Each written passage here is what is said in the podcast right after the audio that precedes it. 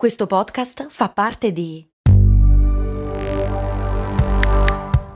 Voice Podcast Creators Company. Se a volte ti senti così, ti serve la formula dell'equilibrio. Yakult Balance, 20 miliardi di probiotici LCS più la vitamina D per ossa e muscoli. Perché il calcestruzzo si chiama così? Ma, cose, cose molto umane, cose molto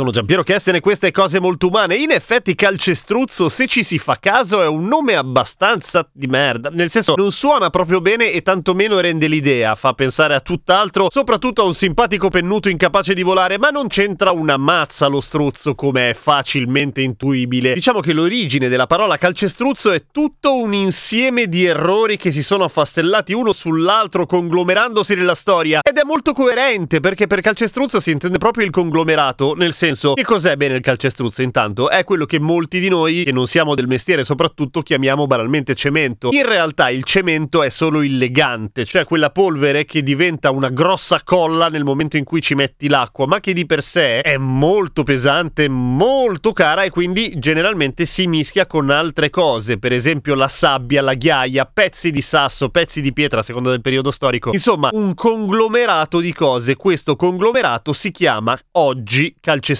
E il cemento armato? Perché non si chiama calcestruzzo armato? Perché sbagliamo anche lì. In realtà il cemento armato è calcestruzzo con dentro delle sbarre di ferro, non il Kalashnikov che ti spara, ma delle sbarre di ferro che lo rendono molto più resistente là dove il calcestruzzo di solito non lo è. Cioè, il calcestruzzo spacca per quanto riguarda la compressione, fa un po' così invece quando si parla di trazione. Le barre d'acciaio dentro il calcestruzzo lo rendono un portento pazzesco. Poi di calcestruzzi in realtà ce ne sono tantissimi di tipi, da quelli ad altissima prestazione, quelli che si asciugano nell'acqua, quello con le bollicine dentro così pesa meno, quello col polistirolo perché così è leggero isolante. Insomma, visto che è un mischione si possono fare tutta una serie di prove. Ora però andiamo alla questione del nome. Intanto, come si chiama il calcestruzzo nelle altre lingue? Nell'inglese che quello più facile è concrete. È figo di brutto, no? Cioè rende l'idea del concreto, duro. Però in realtà è una derivazione latina anche quella, nel senso che concrete viene da cum più creto, cum creto, cioè crescere con, che alla fine poi sta per conglomerato, stringi stringi, per cui è la stessa cosa e ha molto senso. Come si chiama in spagnolo dipende dalle zone, ci sono molti paesi ispanofoni in cui si dice concreto, banalmente, e la derivazione dall'inglese è abbastanza scontata, naturalmente. Ma si chiama anche hormigon, che tradotto letteralmente vorrebbe proprio dire formicone. Come mai? E anche lì deriva sempre dal latino, dove formico però in questo caso non c'entra una mazza col simpatico insetto, ma più con l'idea del poter dare una forma al materiale,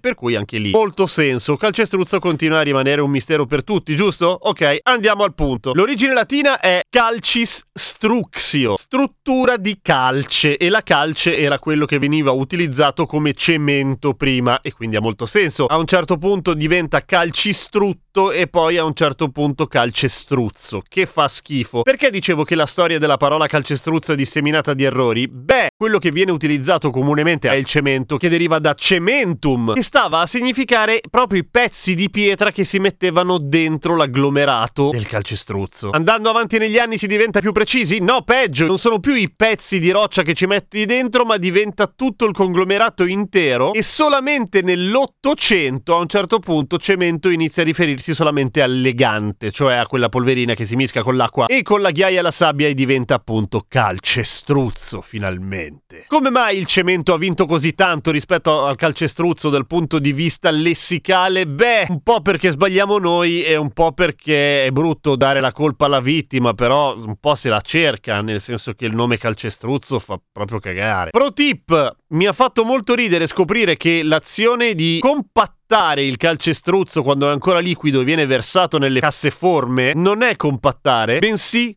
costipare. Quindi la maggior parte di noi abita in abitazioni costipate. Non cambia nulla nella vita di tutti i giorni, ma è giusto saperlo. A domani con cose molto umane.